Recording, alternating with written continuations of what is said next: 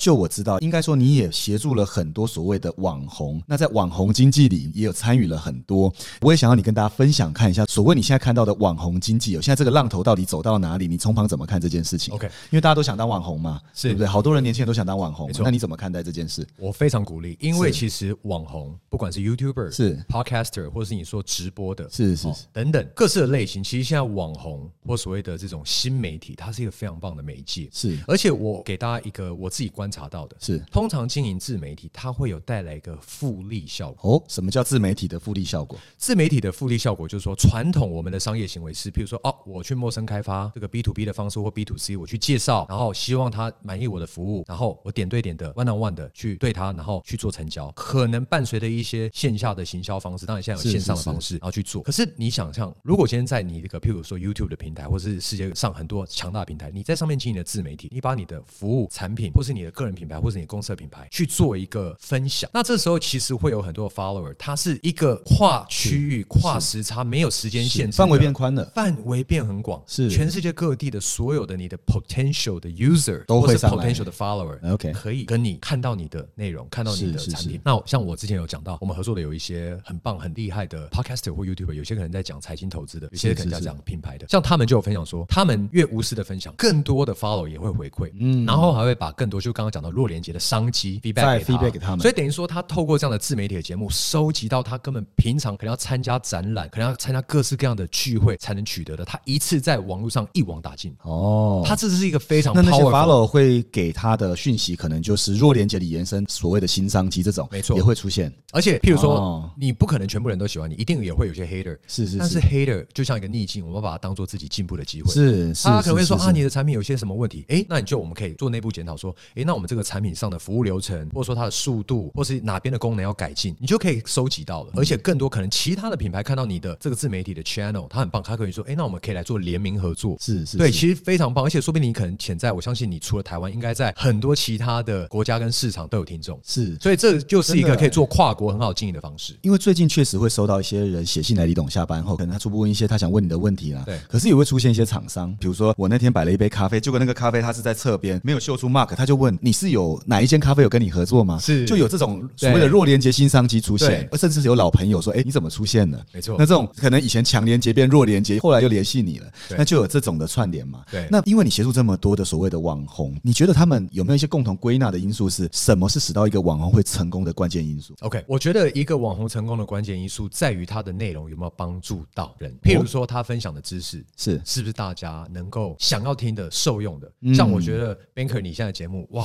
我想一定帮助很多在经营企业、创业或者说是是人生需要方向的这种的各年龄层的人，是其实是是，对他们帮助很大。其实你的节目就会一直扶摇而上。哦那像譬如说，可能财经的、分享食物的、分享亲子的，我们有注意到他们成功的关键就是不要去想着说他的节目啊要多少业配，要去想说多少的 follow，而是你先去想你的内容有没有真正能够帮助到别人，利他主义。利他主义。其实就像我在经营事业上，我要去想我的经销商有没有获利，我的消费者有没有被解决到痛点。嗯，那当然延伸的，譬如说，我现在跟我很多网红合作，我们第一个会去看的就是说，我们要大力支持优质内容、利他主义、正念正向的帮助到社会的节目，这是第一个首要、嗯首要条件。第二个是说，我们也把网红当做是我们的经销伙伴、合作伙伴，因为现在的分论经济啊非常大。是像譬如说，可能有些呃，你节目出现到，大家可能会问说，这是用哪一个啊好帅，眼镜是哪个牌子？什么都其实都有可能是真的。是是是。那所以像网红经济他分享，它其实某些的功能也变成像经销商、哦网络的经销商，所以其实能够像我鼓励大家现在想做生意或想要做投入到创业的朋友，是是是。一定要利用自媒体，它是非常 powerful 的工具。是是是，就是因为最近也收到一些人在真的问说，哎、你们的这个，比如说麦克风啦，你们的灯啊，我一开始不认识 Jeffrey，那我是拼拼凑凑来的，有一些灯，有些什么是这样陆陆续续买，他们来，我们找清单给他们。OK 然后到最后我们就列了一个清单，可是说坦白，我也不确定这样是不是最棒的。是。那我后来觉得应该是很多东西应该找专家嘛，是。所以后来我就有请教 Jeffrey 这些事情。当然，我觉得你刚才分享到网红这件事情，你觉得要成功的最关键因素应该是它的内容，而不是这些硬体设备。对，其实硬体设备只是辅助。硬体设备是辅助它，可能更能让人听的是舒服的，对舒适的。可是它的内容能不能帮助人，是一个最重要的关键。没错那意思就是这个人本身头脑要很 juicy 咯，是这样子说吗？呃其实我觉得我自己的观察哈，大家会觉得说，哦，那我要等我很有 knowledgeable、很 juicy、很充满、很有很有知识性的时候再来做。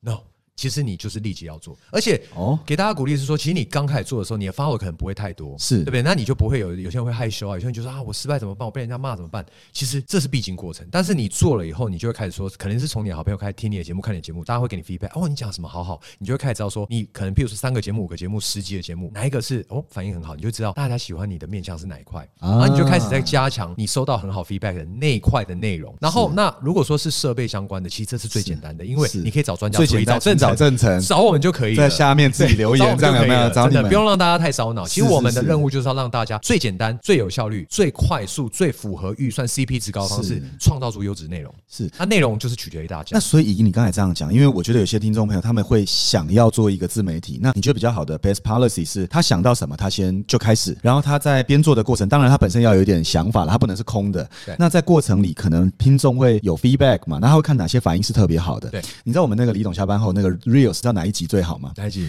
我们已经这样拍了两个月 reels 哦，你知道有一集它上面问我该离职吗？问号，那一集一百万观看，哇哇，我非常 shock。我觉得里面条列的这些到底该不该离职，每一个人状况不一，也不用因为是不是都符合李董讲的三个就跑去离职。我觉得不是这样的。可是这个标题为什么反应这么热烈？我觉得大家线下在工作上其实都有些困扰。都有些困扰。对，这反映的是这个事情，而不是该不该离职对。那这种困扰，我就发现是听众 feedback 给我的。那你的意思就是说，找到这些以后，再延伸的这些议题，可能你可以真的拍。假设一个人好有离职也有求职嘛，对那反过来延伸这个，再拍一个能够帮助人的，没错那这样就是一个好的脉络嘛，没错那从这去延伸，他可能就可以把他的这个平台做得不错。没错你的意思是这样子吗？对，我觉得就是说，从一个自身大家遇到的或想关切的，是是是是是你已经很熟想分享的，你就先拍，也不需要先买很厉害的摄影器材，你就先从手机。是是那可能拍，你会发现说，哦，拍下去就发现，哎，灯光太暗了，哎，再来调对，这个脸哪边哪个角度，然后怎么弄，然后声音听起来有一点模糊，是有点杂是讯，那你再开始去调，哎，那你哦收音是不是要增加？你的脚架是不是要稳定？你的灯光是不是要打的，哦让你觉得很很美很帅？然后再配合一些辅助器材，让你的节目让起来看起来很赏心悦目，是然后再配合你的优质内容。哦，这样加起来就可以了。那 Jerry，我我好奇问你一个哈，假设这些都剧组了，有没有人哦，就是运气没这么好，就一直拍也弄不太起来？你有遇过这种吗？就是你觉得说坦白的，他是一个有料的，而且他也真的不错，结果他的运气就不太好，不知道为什么，然后就拍不太起来。那你这怎么看呢？我想最近大家都有讨论这个类型的议题哦，运气。其实我觉得运气哦，它跟很多的一些，比如说哎个性、你在讲老高了我们现在开始上老对环境都有相关。但是我自己我的中心思想是，这个我要分享一下。好好，你说跟你说，你在这里感觉有点东西可以分享哦。It ain't about how hard you hit. 哦 It's about how hard you can get hit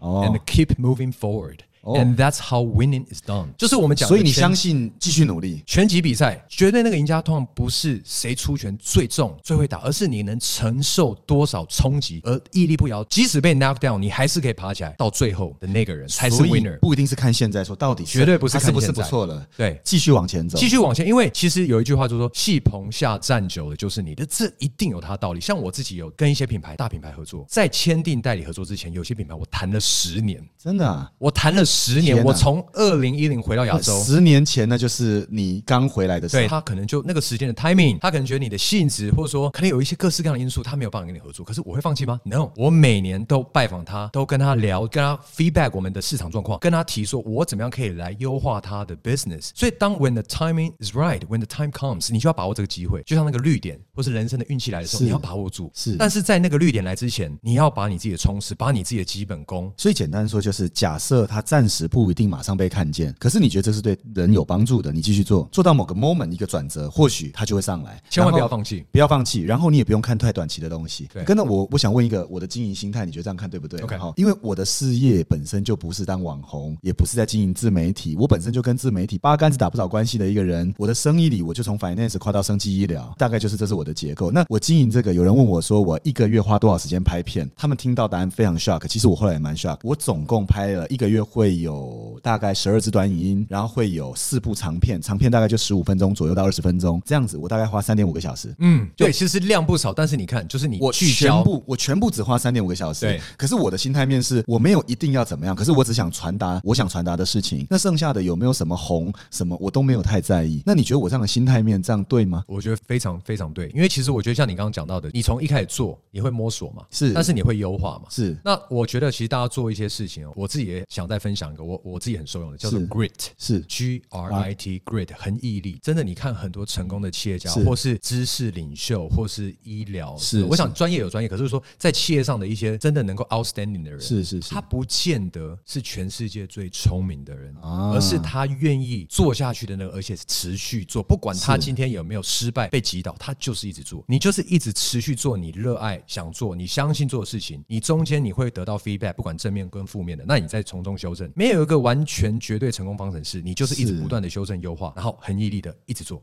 因为我有一两个朋友，他们做的非常好，然后有时候我们在聊天，他就问我这些大概怎么做，花多少时间，因为他们本来想说我没有要太认真嘛，就后来也认真，真的有认真到，他们也真的觉得两年下来还不错，但他们有跟我讲一个，他说你要把它做到真的到顶尖，你现在这样子做，你可能有一个程度，可是你真的要把它做到很好，你要把它当成一个事业啊。那后来我就在想，糟糕了，那我这样要再开辟一个新的事业战场，这样好像本来不是我的本意，但是后来这样子没有这样做，好像又变得不上心，所以我就有点矛盾了，你知道吗？那这块的话你怎么看呢？我觉得其实你可以用团队的方式来帮你规划，因为其实我觉得回到一个点，你能提供的帮助帮助是什么？对于譬如说你的你的听哦众、你的受众，你还是说你要专攻是医生，或者说其实你想把这个范围扩大，而且甚至你可以把你的内容，譬如说主角当然是 banker，可是是你的团队有黄金阵容。是可能谁可以来负责哪一块，嗯或是可能请你合作的一些好的客户是来分享是是，所以也可以就是说，你可以把这个市场扩大，但是不会太占你的时间。啊，。对，那你也不影响现在生活或工作太多，可是我尽可能的去发展它，然后努力它，传达出我想传达的事情。所以我觉得应该是说建立系统，你把这个系统建立起来，把你的产品提供出去。但是自媒体已经是一个辅助跟协助的角色，让更多人透过你的节目知道，哇，哦，原来 Banker 这个李董他提供的 service，他的 consultant，他的顾问服务啊，他的理财规划是什么样，然后会有更多人有兴趣。然后这时候就回到你的专业了。是是，是，因为更多的受众来，然后哇，那么多人受到李董的帮助，财务上成功，财务上理财理得顺，然后缩短他的一个冤枉路，然后尽早的得到所谓的理财知识，我觉得这是最重要的。是是是。那 Jeff 我也好奇，因为刚才讲网红这件事，对不对？那延伸，因为我觉得以你的状况，我知道你有一个特性是，你除了我，因为你蛮好学的，然后第二个是，我觉得你不会去避讳面对缺点，你会去克服它。可是大部分的人面对缺点这件事哦，都会有尊严的问题。嗯，比如说他会觉得哇，你这样讲我，你跟我这么好，你怎么会这样讲我？可是因为以我从认识你到现在，你反而是很想要听别人多给你 feedback，然后可以多给你一些好的建议，甚至你不会觉得这是很丢脸的。那为什么你能这样子？以及你的想法是什么呢？为什么你不觉得有时候别人给你 feedback，你会觉得哎，come on，不要再讲这些了？为什么你不会有那种尊严的问题？我觉得就是说，除了刚刚讲到，我发现说有时候的一些 adversity 逆境啦，或者别人的 criticize，其实我也很有自尊啊。我通常都把这种所谓的可能是负面的能量，我把它转成由这样的愤怒，或是生气，或是可能羞愧，把它转成那我是不是要自我推进成长的动力？所以基本上我就是说收集这些不管正正的、负的这些的 feedbacks，但我一直去检视说，好，那我怎么样的可以做得更好？因为我觉得我想要成长，其实我我想要 I want to become a better person，所以我也想要更成功，所以我会一直收集这样。哦，原来我们这边做不好，哇，那太棒了！如果我们现在这个东西做不好，可能有能够有现在的成绩，那代表我们把这件事情优化，我们还有可以更往上的空间。所以我总是在这一块，我会有一点某种奇妙的乐观哦去看待，因为我就真的啊。刚刚讲经营者或是创业者，你要有一种乐乐特殊的乐观气质的哦。信念，去相信 you can do it and you can improve it。哦，对。所以你有时候你也会这样去鼓励你身边的人，是这样子说吗？没错所以如果你盼你的朋友，就是周围，如果假设你有觉得他什么地方或许可以更好，那你也会告诉他吗？呃，我会我会分享，但我通常我也会用一个不伤害到朋友的呃方式。角度哎、其实我们现在做的这样子，但是我们可能这一块，假设我们能够帮助，或者从这个切入点去优化，我们也许能够帮到更多人，或者说我们在产品的 quality 能够更好，或者说维修的速度更快。那哎、我们这样子可能我们今年 target 可以提早达到啊是，或者说我让经销商的获利增加啊，或譬如说我们要做一些 promotion 好，然后来协助，然后可能甚至有些东西是我帮助一些公益团体，可是这个是回到我们的初心，就是我会给一些建议，那让对方听得下去的建议，因为其实我还是要智慧的讲，对，还是要智慧讲，因为我自己对自己当然嘛，就激励勉励，这这不用说。但是对于朋友、好朋友，就说给予建议，有时候是要很有智慧的。是因为你不要让他觉得被批评，可是我觉得是我们一起好，而且像有些可能也许没那么熟，那你可能就说，哎，那我们一起来合作一件事情，我们把这些点做起来，我们看觉得怎么样？那比较好一点的是，比如说兄弟或哎什么什么朋友，哎，我觉得最近观察到我们有些机会点，或有些尽量把它的往正面去讲，说如果我们这些地方能够稍微注意到，我们可以更好。是那我觉得就是说会让人比较少受到负面的情绪，情绪然后会把那个动力跟动机带起带来。带起来。对最后一两个问题，我想问你啊。第一个就是，呃，你觉得接下来未来的，因为你现在中生代嘛，你接下来有到十到二十年是你可以很有 power 去冲刺的。你觉得接下来你会面临最大的挑战是什么？以及你接下来想要往什么方向走？接下来，我想在整个企业的成长来说，我觉得在我企业，我觉得是人，因为其实虽然我们是销售产品，有电商，有很多的，其实回到团队的建立非常重要。是。我要如何让大家知道说，诶，我们很冲，我们很拼，我们提供好的服务，但是要把 vision，要把那个愿景，还要把这个制度面把它设立的完善，让大家知道说他们为了什么努力，我们为什么而去努力工作，他们的收入跟他们的社会成就也随着跟公司一起成长而得到正向的回馈。所以我觉得这个远景 vision 就是我们正集团在做什么样的事业，我们能够帮这个社会带来什么样的效益。那所以大家都是这一艘船上面的成员，重要成员，我们努力的方向就会有一个目标性跟成就感。那我觉得这个是要不断的一直对内沟通，因为有时候慢慢组织扩大，有些的同仁不一定知道说现在现在我们的发对 what's going on，他可能不知道，他可能说哇好好忙好累，那所以我们就要去检视嘛，因为没有完美的企业，只有一直不断优化的企业，所以我们就要去看说，哎，某些团队现在遇到什么问题，总部可以给什么资源，那个人的问题，有些甚至像我们连企业经营者或主管都要当心理医师，你都要去了解说，哎，他最近人生还好吗？而且当你问这件事情，you mean it，你真的要去了解他过得还好吗？是然后他遇到什么问题，那他人生有什么样的目标？我们是不是可以跟他一起携手，来让他的这些目标能够成真？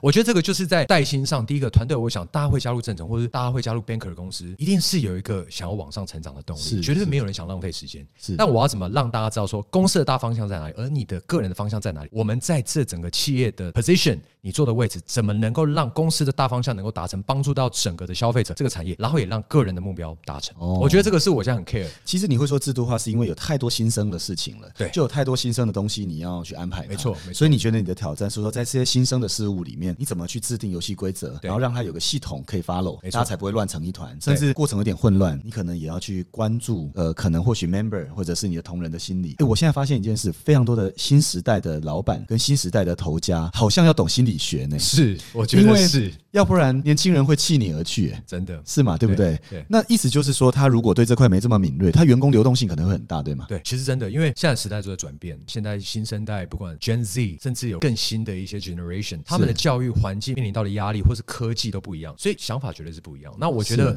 企业主或是企业经营者或是部门主管一定要，就像那个李小龙讲的，You need to be water。当你要 hard 的时候，你要 hard；当你要 soft，你要你要有 soft 弹性啊你要有弹性。就像回到我刚刚讲，恒毅力是一个努力不变的方针，但是你要随着环境的挑战、逆境、顺境，你要去做策略调整。没有不变的成功方程式、黄金方程式，只有你唯有一直优化企业，才能够持续取得、保持留在这个市场上。哦，哇，我觉得今天很好哎、就是我觉得今天我们也聊了，就是你以前你怎么面对你自己的许多困难呐、然后也讲了就是网红经济里的关键啊，而且你道出那个关键是什么？我觉得今天含金量很高、哦，这个关关键是你一定要能够使到受众受益，要不然你的频道只是想红是没有用的。可是硬体可以慢慢优化，当然找专家优化，长远一定会更理想。可初期在还没有钱的时候，我们就可以用比较没有钱的做法，对然后到最后经营企业，我觉得你说带人上面也是要有温度的，然后要懂可能 member 的心理，然后面对新时代的挑战，要有这个觉察力去制定制度系统，这可能就是未来你要做的事，对不对？对那我看你爸妈可以退休了。好，我我还要努力啊，还有很多没有，我讲这个是怕叔叔阿姨，万一有听了我这个以后，